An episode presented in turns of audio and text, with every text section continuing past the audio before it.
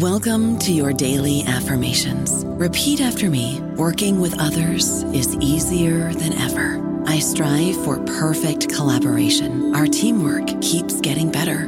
Yeah, affirmations are great, but Monday.com can really get you the teamwork you desire. Work together easily and share files, updates, data, and just about anything you want all in one platform. Affirm yes to start or tap the banner to go to Monday.com. Isn't the point of traveling to get away from it all? To feel the best you've ever felt? Then maybe you should check out Aruba. You'll spend your time relaxing on cool, white, sandy beaches and floating in healing blue water. You'll meet locals brimming with gratitude for an island that redefines what a paradise can be. When your trip comes to an end, you won't need another vacation because you just had the vacation. That's the Aruba effect. Plan your trip at aruba.com. With lucky landslots, you can get lucky just about anywhere. Dearly beloved, we are gathered here today to. Has anyone seen the bride and groom? Sorry, sorry, we're here. We were getting lucky in the limo and we lost track of time. No, Lucky Land Casino, with cash prizes that add up quicker than a guest registry. In that case, I pronounce you lucky. Play for free at LuckyLandSlots.com. Daily bonuses are waiting. No purchase necessary. Void where prohibited by law. 18 plus. Terms and conditions apply. See website for details. Welcome to the New Books Network. Hello, everyone. Warm greetings from Northwest Germany. Welcome to my show. My name is Dong Wang, and I'm the host. Today, it's my pleasure to have Dr. Marco Wyss with us to speak about his new book entitled Post Colonial Security Britain, France, and West Africa's Cold War, published by Oxford University Press in 2021. Marco, I wonder if you'd begin the interview by saying a few words about yourself. Yes, Dong, uh, thank you very much, first of all, uh, for having me here and to the network actually being interested in my book. Uh, so, yeah, happy to say a few words about uh, where I'm actually coming from. So, I was from town in Switzerland, bilingual town. So, first went to German speaking school and then later completed my courses at the French speaking school in Neuchâtel. I then went on to study uh, history, philosophy, and journalism at the University of Neuchâtel, international history at the Graduate Institute of International Development Studies in Geneva, and then uh, did a double PhD at the Universities of Nottingham and Neuchâtel. Now, how did I become interested in writing this book? Um, well, it took a bit of a detour, a rather long one to get there. So, initially, I was interested in the Second World War, but then for my PhD, moved into Cold War history. But there, the focus was on Europe and neutrality and not Africa's Cold War. But it was then during my postdoc years that I sort of embarked on a two track journey that would eventually lead me to the Cold War in West Africa. On the one hand, I took my research on neutrality from Europe and sort of went global with it and sort of became more interested in neutrality and its uh, third world pendant, non alignment in the global Cold War. And on the other hand, uh, while I was working for the Center for Security Studies at ETH Zurich, I began to take an interest in peacekeeping and France's security role in Africa. And this actually took me uh, to Cote d'Ivoire in West Africa in particular. Now, I was aware of France's extensive military role and footprint in sub Saharan Africa, but it was actually when, for my work in security studies, I ended up visiting the French military base in Port-Bouët next uh, to Abidjan, uh, the Ivorian capital, to interview French officers, when I actually fully realized France's military might in Africa, and also, particularly, its rather nonchalant attitude towards what was supposed to be a post colonial, not a neo colonial African security uh, architecture. So I wanted to know why and how France actually uh, retained and managed to retain such a uh, you know, security role in Africa despite decolonization. And this question seemed to me of particular relevance because the other major former colonial power in Africa, that is Britain, had almost completely withdrawn from Africa by the end of the Cold War. And such interventions as the one in uh, Sierra Leone a couple of decades ago was uh, the exception confirming the rule. Now, confronted with this divergence, I sort of decided not only to adopt a comparative perspective, but particularly return to the past to study the making of post colonial security relationships during the transfer of power and the early years of independence. So I'm happy to say a few more words how I came about to write post colonial security and how to approach it when I will talk later on in the second part about the book itself. Thank you, Marco. It sounds fascinating. What main messages do you intend to convey to readers? So perhaps before I come to the uh, the specific messages, which I will focus on in a second, I would start perhaps a few more words how I ended up, uh, you know, properly approaching uh, this topic. I think it's important that I perhaps say a few words on which countries in particular I focused once I sort of transformed this initial thought into a fully fledged research project. In so doing, I intended to focus on uh, the two West African heavyweights, um, Nigeria and Cote d'Ivoire, uh, because these two countries, they were in the sub-region of Africa where not only the decolonization wave took shape, but also um, where actually the Cold War somehow made its debut uh, south of the Sahara. So also these two countries, and I think that's why they're very pertinent when you compare uh, Britain's and France's post-colonial security roles in Africa during the Cold War, uh, or at the height of the early African Cold War, what I consider it to be, um, is also that there were uh, moderate countries, so they were Western oriented and not Eastern oriented. And I'll say a bit more why also this is relevant from a historiographical perspective. So now having this out of the way on which countries I particularly focused, it might make a bit more sense to say now what are my key messages that I'd like to convey to the readers. So, first of all, I argue that and that's important that the post colonial security relationships that we have today were largely already determined during the transfer of power and the first years of independence. Another point which is important is that Britain and France, they of course had relatively similar strategies, namely that they wanted to maintain a formal security influence in their former colonies, especially Cote d'Ivoire and Nigeria, but they had different grand strategies. So Britain chose to fight the global Cold War with the United States eventually and approach the African former colonies through that lens. France, by contrast, pursued a neo colonial policy in Africa uh, which was in pursuit of its so called policy of greatness, policy of grandeur.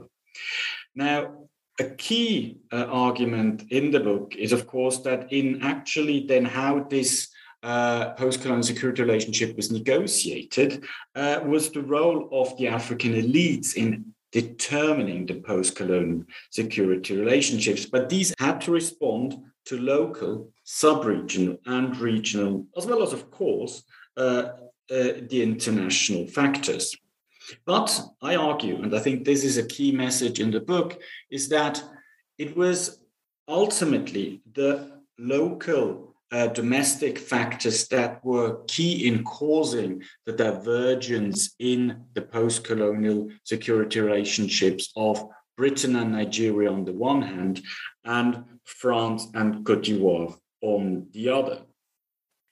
And I think this is uh, very important because this really gave different characteristics, because notably, uh, on that was caused by the different uh, domestic uh, systems. Because what is important is that the Nigerian and Ivorian governments, they were as such in their outlook rather similar. Uh, they were both anti communist. They did not want the Soviets or the communist Chinese anywhere near, if possible, if they could avoid it. And they were Western oriented. However, there, the domestic factors, notably having a degree of democracy in Nigeria, despite the corruption, led the Nigerians to turn to Western powers such as the United States and, uh, of course, also West Germany, as I show in the book. But in Cote d'Ivoire, there was no domestic opposition. So, or if there was, it was annihilated by Houphouët-Boigny, the president of Cote d'Ivoire. And so he mainly used, perhaps to some extent, uh, the French fears of United States encroachment on its sphere of influence to get from the French what it wanted. Whereas Nigeria, in pursuit of what I show in the book to be a Western version of neutralism or non alignment, tried to reduce in anti colonial manner its reliance on the British for security and defense.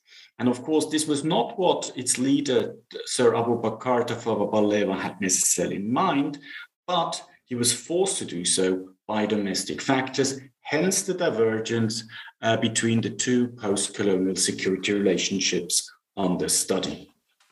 Marco, given West Africa's importance during the Cold War, quite some people have written about Nigeria, Cote d'Ivoire, and their relations with Britain, France, the United States, West Germany, India, Canada, the People's Republic of China, Israel, etc but you revealed quite a rich, multi layered, and often messy world of post colonial security and intervention in that part of the world.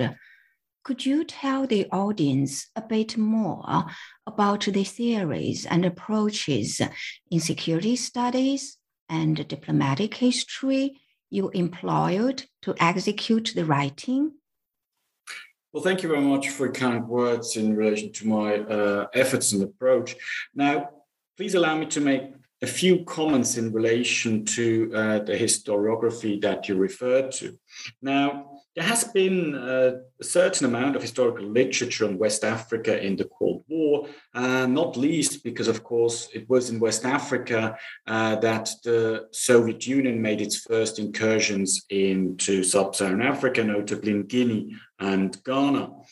However, I think overall the literature on what I consider Africa's early Cold War in West Africa uh, remains rather patchy. And I think there are three reasons why the historiography remains rather patchy. Firstly, um, and of course, these reasons have to do with the spectacular to some extent. Firstly, War historians have extensively focused uh, on the 1970s and early 1980s that were more, far more brutal and militarized, and saw more, you know, militarized involvement, especially of the two superpowers and uh, their allies. Secondly, the literature on Africa's early Cold War, if you look at the late 50s and early 60s, this particular period focused very much on the Congo crisis, which again seemed to be more spectacular than uh, what I'm studying, uh, or for instance, others have in relation to development aid and so on. Now, thirdly, and I think this is a key argument, and that tends to be forgotten when one thinks about the Cold War, is that West Africa's Cold War was actually relatively peaceful, but that does not mean that it's not worthwhile studying because it is intriguing to see how different external Cold War non-aligned and Commonwealth actors such as West Germany, India, Canada, and the People's Republic of China actually tried to position themselves in order to gain influence in post-colonial Africa. So I think there is much that remains to be written about West Africa's Cold War, and especially even more so if one wants to bring in uh, the African uh, perspective. And I think this is something that uh, brings me now to your actual question and is, of course, something key in my book. So, from past research on peacekeeping and France's military role in Africa, I was aware that African elites uh, are, were, and are key in the post-colonial security relationship. This is something I notably realized when I spoke to Ivorian, high ranking Ivorian officers during my field research. So, when I, with this in mind, uh, sort of this African agency or African role in fostering or developing or designing, uh, whether consciously or not, these post colonial security relationships, I searched for a theoretical approach to bring in the African perspective. And that's when I stumbled across post-colonial studies because as you know post-colonial studies the aim is to shift the analytical focus away from the metropoles to the former colonies and it seemed pertinent because also the postulate of post-colonial study had to some extent increasingly made it into imperial history security studies and perhaps to a lesser extent uh, into international and Cold War histories. All these different literatures, of course, have, uh, you know, fed into my book.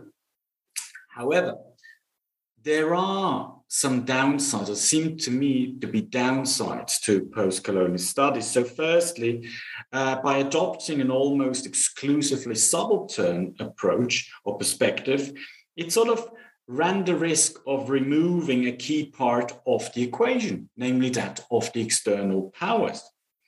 Secondly, post-colonial studies seem to have a tendency to avoid high politics and especially even more so military affairs. And thirdly, and probably most importantly, was that seeming lack of empirical rigor of post colonial studies. And this lack of empirical rigor or empirics more generally is something that has been pointed out uh, by Africanist Frederick Cooper and Jean Francois Bayart. Besides, I also used their works, notably Cooper's concept of the gatekeeper state and Bayart's theory of extraversion. So I just chose to use postcolonial studies to inform my project, but at the same time make use of both classic and new international history approaches. This entailed taking into consideration so not only the global and the regional, but also local factors, and most importantly, of course, to carry out multi archival research in archives in Africa, Europe, and the United States. Extensive international archival research seemed essential and still seems essential to me to get an as balanced picture as possible. Thank you, Marco. Speaking of empirical primary sources, you've done a great deal of uh, original research on archival sources, a strength of your book. I wonder if you can explain to readers and listeners more how you made a conscious effort to address the imbalance between Western and African sources to bring out more African voices. What do you mean by African agency? How would you defend classical diplomatic history that has been criticized for its overemphasis on power holders and high politics? Thank you. So perhaps it's best if I start actually by addressing how I came to be confronted with an archival imbalance, or the what I understand by it. So, as I mentioned earlier, I made a conscious effort to shift analytical perspective from the north to the south to reach an analytical middle ground and, of course, gain insights into the African perspective. So, for this, I made a conscious effort to consult archives in Africa. So, in addition to going through the relevant records in American, British, French, and German archives, I also visited archives in Cote d'Ivoire, Ghana, and Nigeria. Now, as most people who have carried out archival research in Africa know, there are, and this is, of course, there are a few notable exceptions, such as the archives in Ghana, for instance. There are not that many documents to be found, sadly. And this, even more so, applies to the realm of foreign and defense policy, because in many countries, there is no archival policy that actually allows for documents to make it from the ministries and departments to the archives. Now, in Western archives, by contrast, a researcher can easily be overwhelmed by the sheer abundance of documents. And this led to this archival imbalance between the abundance of Western sources and, of course, the rather scarcity of uh, African sources. Now, this, of course, at first sight made it rather difficult or a daunting task to actually provide the African perspective and show African agency in the making of the post colonial security relationship. And this is what I call, to some extent, the post colonial paradox, because if on the one hand, the aim is to actually, of post colonial studies or, you know, the post colonial posture to actually provide the African perspective. Well, on the other hand, there is a problem of sources. There are, of course, some ways to circumvent it. However, one might say that I took a rather traditional way of addressing uh, these problems. Because, in my view, there's no reason to despair because of this uh, imbalance of sources. Not much one can do about it as such. Because I think a diligent, critical, and simultaneous use of Western sources allows to gain important insights into the African perspective and notably detect African agency. A careful reading of the vast body of Western sources and actually an awareness that they might be incomplete and actually there might be a biased discourse of policymakers in London, Paris, Washington, etc. It allows us a substantial degree of Nigerian and Ivorian agency. Also, the vast corpora of Western sources, of course, allows us also to uh, adopt a comparative approach. So, in my view, the key to understanding the African perspective is a conscious effort to avoid Eurocentrism. And I think also it is key to note that, in light of the distance of events, it's of course difficult, eh, at least in the case of my book, to compensate uh, for the lack or the scarcity of African sources through oral history. And also, if one says to avoid, or would recommend to avoid the Western sources, well, that would have been self defeating in my view, because it is very much in these Western sources that one can detect African agency. Admittedly, it's difficult and frequently impossible to retrace the decision making process and motivations of African policymakers. However, well contextualized, nevertheless, it can the motivations can to some extent be assessed. Of course, also, what has to be said that my source base inevitably privileged uh, the agency by of the African elite. However, this agency, and that's, I think, something I show in the book, it doesn't exist in a vacuum, in as it engages with and responds to external factors. So, for instance, the former colonial and the Cold War powers and their machinations. I also show in the book that it responds to regional, sub regional, and especially domestic factors. And it was the very different domestic situations and political situations in Nigeria and Cote d'Ivoire that ultimately led to these diverging security relationships with the former metropole. So, even though I would consider myself more of an international than a diplomatic historian, in defense of diplomatic history, I'd like to say firstly that I hope that my book shows that this kind of history has come a long way. And it can be informed by such critical approaches as post colonial studies, while still being methodologically rigorous. Also, to focus on the elites or power holders in high politics, well, whether those critical of diplomatic and international history like it or not, it is ultimately they who took the decisions that affected the security and well being of the people. Thank you, Marco.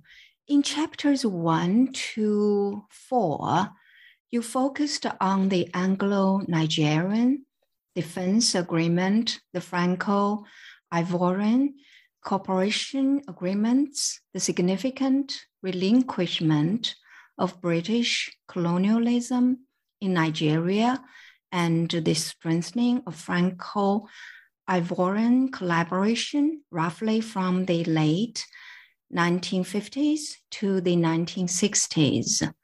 How did the character of individual leaders such as Abubakar Tafawa Balewa, Felix uh, Wirt uh, Boigny, Harold uh, Macmillan, and Charles de Gaulle in these former colonies and metropoles shape the divergent contours of national independence, security, military, and economic ties among themselves. I think it's, yeah, it's really interesting to uh, focus on the, the individual leaders and how their, I mean, their role and how their characters, uh, you know, affected, of course, the post-colonial security relationship between the former metropole and former colony. Now, I argue in my book, of course, I put a heavy emphasis on the role of the Ivorian and Nigerian leaders. Um, so let me first I try briefly, uh, you know, present perhaps Macmillan and de Gaulle before turning uh, to uh, their African counterparts. Now, the difference in their leadership uh, was, of course, not only caused in the difference in character, but I would say more importantly so by the rather different or different political systems they operated in. Now, de Gaulle operated under pretty much a political system that he created for himself, well, the constitution of the Fifth Republic. It was not only tailored towards himself, uh, for himself, but also gave him almost monarchical power. Now, Macmillan and his successors, Alec Douglas Home and Harold Wilson, they, by contrast, they well, they had to work with their cabinet. They couldn't just dictate uh, to their ministers. And most importantly, they were also accountable to Parliament in Westminster. Another factor in the diverging positions and policies of the British and the French were, of course, the ways in which they responded to the debacle of uh, the Suez crisis. Following Suez, Macmillan, he aimed for interdependence with the United States, together with the United States first fighting the Cold War in Europe, and then increasingly also uh, and on a global scale, uh, the global Cold War. Inevitably, Britain, you know, it was not an interdependence of equals, it was rather Britain increasingly becoming the junior partner. Now, de Gaulle, by contrast, he aimed for an independent French role in the world and pursued what I already mentioned a policy of grandeur, which was epitomized by the force de frappe, so French nuclear bomb or deterrent. They also had different understandings and visions for Africa. Now, France um, had already earlier on, and to a much heavier, uh, much more substantial extent, relied on Africa for its empire, whether it was soldiers or strategic depth from the First World War on, and then especially in the Second World War. Now, Britain, you know, in British uh, imperial thinking, uh, Africa was always of sort of a secondary rank. And it was only in the Second World War that it gains some prominence, and that would only last into the very immediate aftermath of the Second World War. Now, when de Gaulle returned to power in 1958, unlike in the British case, for the French, or for him, the colonies were absolutely key in pursuit of his policy of grandeur. In Macmillan's case, Africa had gained some increased strategic importance following British setbacks in the Middle East, not only Suez, but also the Iraqi revolution in 1958. But it had importance, Africa, but not necessarily in itself, but rather actually from a Cold War perspective. So, Cold War considerations increasingly convinced London that it had to let go of its African colonies, if necessary, even relinquish informal control. Now, Paris, by contrast, was absolutely adamant to keep its colonies within its orbit, or at least guarantee its sphere of influence. Nevertheless, both Macmillan and de Gaulle, they wanted actually to formally retain their security roles in Nigeria and Cote d'Ivoire, respectively, despite independence. And in so doing, their policies, and I think this is important, of course, they were not the only uh, key players from a British and French perspective. They uh, were influenced and assisted by such important figures as Duncan Sandys in the British case, who was uh, first defense and then later Commonwealth Secretary. And in the French case, uh, very importantly, of course, uh, Jacques Foccart, uh, de Gaulle's Monsieur l'Afrique, really the man who uh, helped de Gaulle extensively shape uh, France's role in Africa since independence.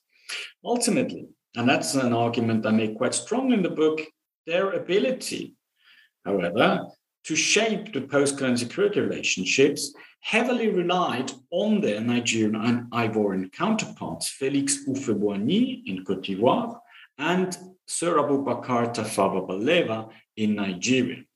Now, as such, the Nigerian and Ivorian leaders, they were quite similar, you know, from a distance. Both were conservative and capitalist. Both were strongly anti-communist. They also shared an aversion towards Pan-Africanism. So that means they were not in favor of African integration. They only favored African economic cooperation. They both were Anglophile and Francophile, respectively and both they wanted to remain close to their former colonial power.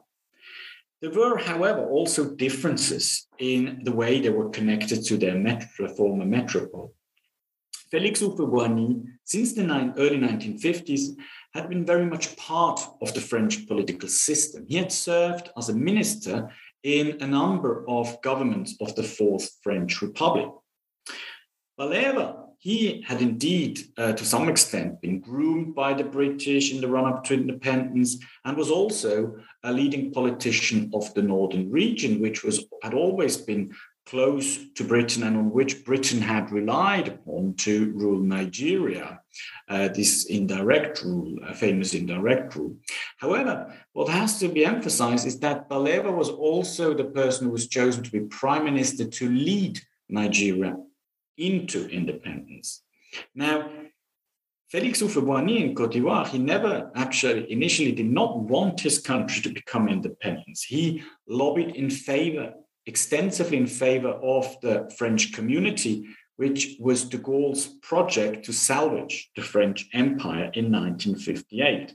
So when de Gaulle eventually in early 19 or late 1959 gave in to African demands for independence, Félix Houphouët-Boigny, he was disappointed, if not even outright angry with de Gaulle. And it was a, as a result of this disappointment and to show his African leadership credentials that Houphouët-Boigny then drove a very hard bargain with the French during the negotiations for the post-colonial security relationship.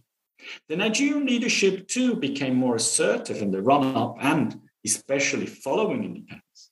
But it was not really caused by Balewa, but rather by some in his government, so notably his coalition partners from the Eastern dominated party, the NCNC, and more importantly, of course, the opposition, which was fueled by protests in the street.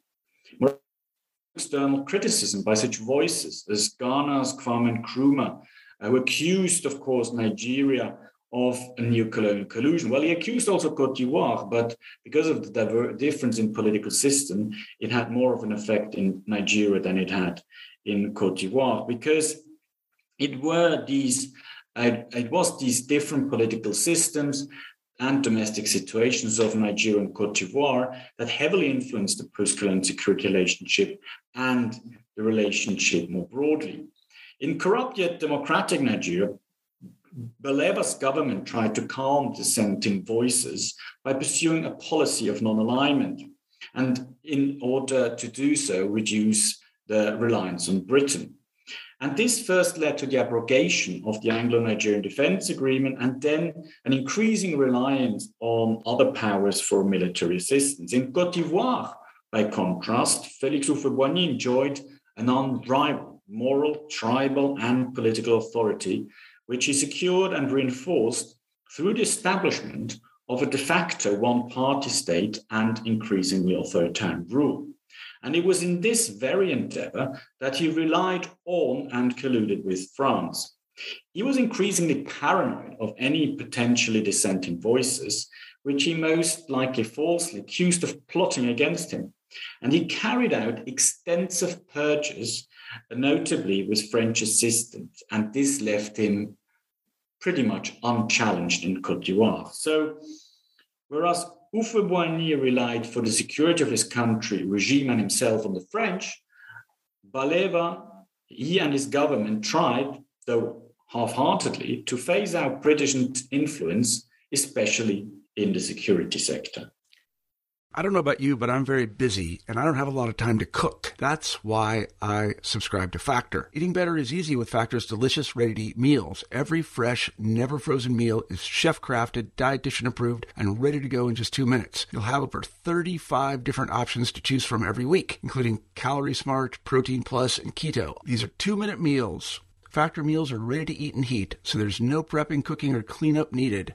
They're flexible for your schedule. Get as much or as little as you need by choosing your meals every week. Factor is the perfect solution if you're looking for fast, premium options with no cooking required. Sign up and save. We've done the math, and this is important. Factor is less expensive than takeout, and every meal is dietitian approved to be nutritious and delicious. Head to factormeals.com slash NBN50 and use code NBN50 to get 50% off. That's code NBN50 at factormeals.com slash NBN50 to get 50% off. Indeed, different political systems produced different uh, post colonial security relations. In chapters 5 to 8, you presented some competitors or new kids on the block, so to speak, in the Western African power play landscape including the United States, the Soviet Union, West Germany, the PRC, and Czechoslovakia, how did the domestic, local, regional, and international factors contribute to the expanded influences of West African agency when they chose the different suppliers of economic and military aid? What were the dynamics among the multitude of African agencies? What was the institutional legacy of post colonial security in Africa's Cold War? Thank you. Yeah, I think I already, to some extent, um, addressed, of course, the question of the domestic, uh, i.e., local level, but I'll try now to expand a bit on it and also to address uh, the question specifically in relation to the alternative supplies of economic and military assistance, and in so doing also address the regional and international dimensions. So perhaps let's start look at the sort of uh, macro international uh, level and take it on from there. Now, this uh, predominantly and not exclusively a Cold War dimension was, of course, important, but it was not the only important one.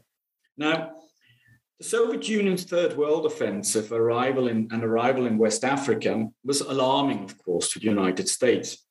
Now, the Eisenhower administration began to take a closer interest in Africa as a result of it, though a very hesitant closer interest. And it was the Kennedy then that Washington developed a full blown aid policy and started investing large sums in Africa.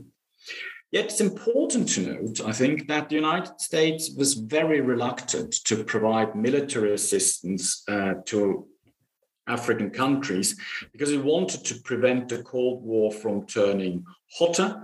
And uh, it was only willing to step in when the West influence seemed at risk. And let's not forget, um, in the 60s, the United States was getting more and more into trouble in, uh, in Vietnam. Now, the Soviets, they, they have no such qualms, you know, from turning the Cold War in Africa hotter, and they didn't have, you know, any democratic accountability. So they were happy to provide military in addition to economic assistance. And in these efforts, it was often, uh, or these efforts were often complemented, if not spearheaded, by Czechoslovakia, which also pursued its uh, not only communist, but of course also national interests and also economic interests. So when it came to military assistance, the Nigerian and Ivorian leaders, they had suddenly the choice between East and West, like ASEM had many of their African uh, fellows. Now, theoretically, this, of course, gave them an important leverage when negotiating the post colonial relationship with London and Paris, respectively. Now, it's important to emphasize here, and that's a point I make repetitively in the book, is that neither Balewa nor Houphouët-Boigny ever considered turning east for military assistance. Yet the specter that they might do so was a concern for Western policymakers. And this was notably the case in Nigeria, where opposition forces called for turning eastwards or at least rebalancing the Nigerian position in line with its proclaimed foreign policy of non alignment. So, as a result, the leading non aligned country, India, could be appealing for helping Nigeria develop its armed forces. Yet the real competition between military assistance played out within uh, the Western Bloc. Now, confronted with critical voices from within their governments, the opposition, and the streets who wanted to reduce the reliance on the former colonial power, as well as criticism from such so called radical countries like Kwame and Nkrumah's Ghana, they could also turn to alternative supplies from within the West or allies of the Western Bloc. And it was there then when West Germany, in the Nigerian case, and Israel in the Ivorian case, came into the picture. They were actually happy to offer their assistance because, and that's important to emphasize, they were not motivated by the global Cold War as such, but rather their own conflicts. In the German case, that was the parallel German German Cold War. And in the Israeli case, it was, of course, the Arab Israeli conflict. Both West Germany and Israel wanted to gain friends in Africa and the Third World more generally. So, as a result, the former colonial powers suddenly faced unexpected competition from their own allies and friends. And this gave African leaders additional agency, which was both strengthened and constrained by local and regional factors. Now, in the case of Nigeria, domestic opposition and accusations by such rivaling African states like Ghana pushed the government to reduce its reliance on Britain in military terms and seek this very military assistance that it did not want to have any more from Britain, from Canada, India, and especially West Germany, notably for the establishment of its air force. Now, in the case of Cote d'Ivoire, the domestic and regional push for alternative providers of military assistance was much more constrained. Israel's involvement in the Ivorian security sector was largely pushed by the Ivorian defense minister, which then later temporarily fell out of favor with Houphouët-Boigny, and Houphouët-Boigny's fear of foreign sponsored subversion, notably by Ghana, which made him increasingly rely on French assistance and protection. Nevertheless, despite this limited push for external support other than uh, French, Israel managed to tem- temporarily make important inroads into the Ivorian security sector through its assistance to the Ivorian Civic Service. In both Nigeria and Cote d'Ivoire, African agency manifests itself in dealings and negotiations with the former colonial powers. And this illustrated also the room for maneuver the Nigerian and Ivorian elites were given by or could take from Britain and France, respectively. And I think there again, it's these cases of Israeli, West German, and we'll come to that later, American involvement, which is key because whereas Britain responded to this involvement from West Germany uh, with its Cold War mentality and grudgingly came to expect accept being uh, replaced by another Western and in this case NATO power, France, France's reaction was completely different. With its neo-colonial mentality, it was very clear that it did not tolerate being pushed out in any way, even if it was just in a relatively minor area. And this was made very clear to Houphouët-Boigny, who wanted to rely on the French for his security. So, in so doing, and in terms of the kind of architecture, African security architecture, and lasting influence of these uh, negotiations and the making of the post colonial relationship, Houphouët-Boigny and France established a Franco-Boer security relationship and architecture that lasts to some extent to today, and that also was repeated in a number of former French colonies, and that has been kept uh, largely alive. Thank you. Speaking of the Franco American rivalry on a global scale, did de Gaulle have a problem with the United States when the latter stepped in after France's retreat in Southeast Asia at the same time frame? How did West African leaders take advantage of the Franco American rivalry during the early Cold War? I think this is a very interesting question. I mean, in terms of Southeast Asia, I'm not a Southeast Asia expert. I think my general understanding is that de Gaulle, when he returned to power in 1958, he had largely made his peace with the loss of Indochina.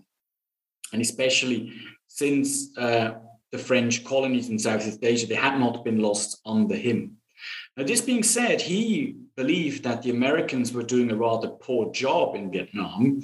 And uh, as a result, also, he really saw them as poorly suited to deal with France's former colonial possessions anywhere around the globe, and more generally, in the way the Americans approach what was at the time considered the third world, and uh, i.e., the global south. Now, he could be uh, very vociferously critical of the American war in Vietnam, but it was very different from his concerns when it came about United States involvement in Africa. And of course, this was a sort of a, a concern and also an irritation that had been heightened because of the American position, especially under Kennedy during the Algeria War. And there, when the United States, of course, criticized uh, the French. Now, de Gaulle and especially his Monsieur l'Afrique, Jacques Foccart, they were absolutely convinced that the Americans in Africa, they were out there to take away their sphere of influence from them. Now, it would not be an exaggeration to actually state that de Gaulle and his right hand man, they were absolutely paranoid when it came to the Americans in Africa. Now, because the Americans, they were happy to provide some assistance to Cote d'Ivoire and other former French colonies. But again, this was at the time of increasing involvement in Vietnam and many, many other commitments around the world, which they considered, the Americans considered to be much more important from a strategic perspective than Africa, especially sub Saharan Africa. So actually, and this is something that transpired clearly by studying American documents, the Americans wanted the former colonial powers to remain responsible for their former colonies. And it was only when the former colonial power was pushed out and potentially ran the risk of being replaced by an Eastern power uh, that they were willing to step in. And this only happened to some extent in Nigeria. This was not really the case in Cote d'Ivoire. They were happy to help to some extent, but they would not stand unnecessarily on the French toes. Now, even though, and this I clearly show, even though these concerns by de Gaulle about the Americans were not real, Houphouët-Boigny very successfully and skillfully used them to get what he wanted from France. And this was particularly the case, firstly, during uh, the negotiations uh, post independence for the cooperation agreements, when actually Houphouët-Boigny succeeded to obtain perfectly tailored uh, defense and military assistance agreements from the French for himself and uh, the other uh, Entente countries with which he was allied. And that was only so because the French really feared that the Americans would come and take Cote d'Ivoire from them. Now, a second instance where it was hugely helpful to him to actually have the specter of the United States in negotiations with France when the French, in line with their military defense reforms, wanted to withdraw their military base from Cote d'Ivoire, that actually in the mid 1960s, he succeeded to convince the French to stay by actually playing on this threat of uh, potential American encroachments in their sphere of influence. Of course, this was only part of the equation. What eventually helped to make him make the French stay was also, of course, the wave of coups that shook Africa in the mid 1960s. However, it was really uh, uh, something he could play on to get what he wanted from the French. Because ultimately, he did not trust the Americans himself, but he could use them in order to get what he wanted from France. Marco, what lessons should each of the players involved in the construction of post colonial relations in West Africa learn? Do the experiences offer a parallel lesson in the age of the PRC rise and new strategic situations, will Afro Asian solidarity and the common Euro-African community remain just a dream? Of course, a difficult question, while, while also being tempting, um, it is, of course, to uh, apply lessons from the past to the present. present. But what can be learned is that, firstly, there are always multi layered factors and contingency to be taken into account. And it was not just about the Cold War decolonization, but also about national visions, national security interests, domestic politics, and regional rivalry. I think the problem is often that African countries are too much seen in a relationship of dependency, that uh, Western or other analysts sometimes tend to forget that they pursue national interests like any other power in the world. Notably, the rivalry that opposed Nigeria and Cote d'Ivoire to Ghana was, of course, somewhat influenced by the Cold War and decolonization, but it was ultimately of a sub regional nature and it was driven by national interests. That was the basis of this rivalry or these rivalries.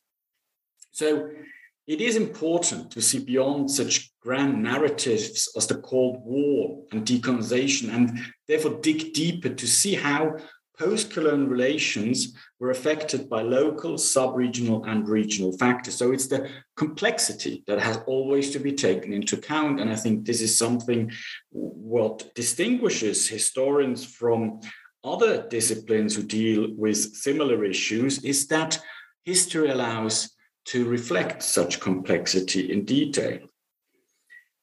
In some ways, of course, this also provides insights for those external powers that are currently involved in Africa. I mean, analysts have spoken uh, since for more than a decade now of the so-called new scramble for Africa, of course, which sees, um, you know, China heavily involved in African affairs and bankrolling big projects without asking any questions about human rights, as well as often Western uh, providers of development aid do. And of course, the United States, after having largely withdrawn from Africa after the Cold War and especially after Somalia uh, in the early 1990s, uh, has never really made a full return to Africa. Uh, you can see that, of course, with the with problems uh, it has to find place for AFRICOM. And so it largely left China, uh, the PRC, relatively unchallenged in, uh, in Africa.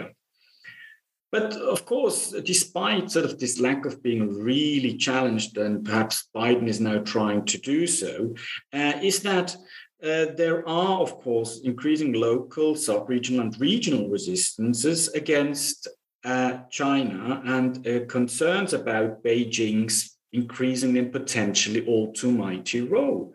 Of course, we should not forget the French are still quite influential in Africa.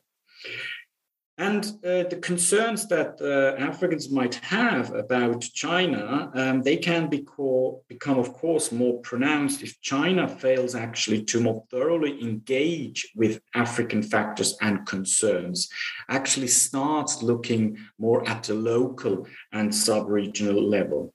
And also, of course, if it continues to exploit the continent's vast natural resources in return for relatively short lived uh, infrastructure, or, or, it continues to empty uh, the sea of fish, and you know that African fishermen hardly can catch anything anymore.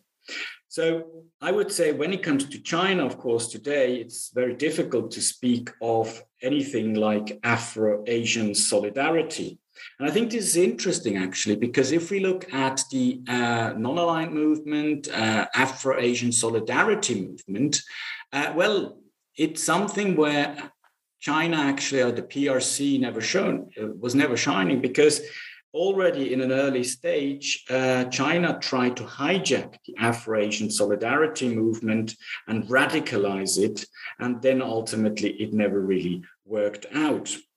Uh, but there was nevertheless a, certain degree of Afro-Asian solidarity uh, during early years of independence. Uh, we can see it in the book when India, for instance, supported the development of the Nigerian armed forces. But um, again, it was largely disrupted, and uh, it is questionable whether there's going to be something such as an Afro-Asian solidarity movement uh, functioning anytime soon. Now, as for the Euro-African community, I think it will definitely remain a dream, at least uh, the way it was imagined by uh, colonial and often racist thinkers of the interwar period and the immediate post-war period. Nevertheless, I think we can see it in terms of migration uh, or other uh, you know, natural resource and so on, and the sheer proximity is that the destinies of Africa and Europe, they are closely connected. And of course, more cooperation is needed. Thank you so much, Marco, for sharing your perspective. We've taken up a lot of your time. I'd like to ask you one final question. What are you working on these days? Well, I'm working on a couple of projects, but I think the main one I'm working on currently is actually uh, to look at the West's and uh, Western oriented African countries' involvement in the Nigerian civil war. Because what we know about the Nigerian civil war is quite interesting. I mean, in addition to all the human, humanitarian catastrophe it was, what is interesting is really if you look at it, you see Western countries on opposing sides. So you have Britain, together with the Soviet Union, not in a coordinated way, but both supporting federal Nigeria. And you have France, together with South Africa, Cote d'Ivoire, Gabon, Rhodesia, and so on, Portugal, of course, supporting the secessionist Biafra. So in this project, I want to look into what I consider a dirty war and how they actually supported the different warring factions and how the different warring factions mobilized this support.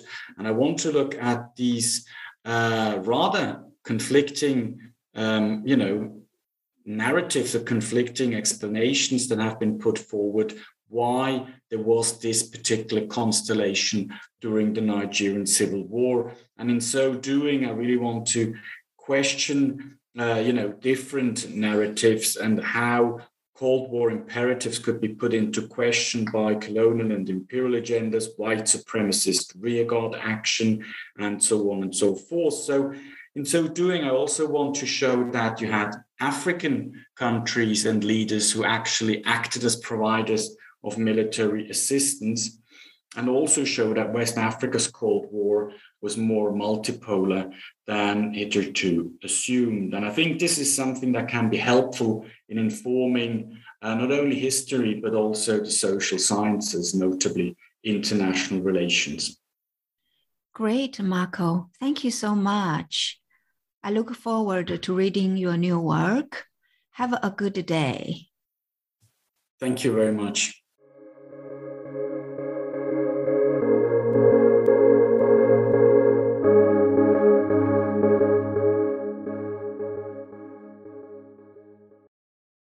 Lucky Land Casino asking people what's the weirdest place you've gotten lucky? Lucky? In line at the deli, I guess? Aha, in my dentist's office.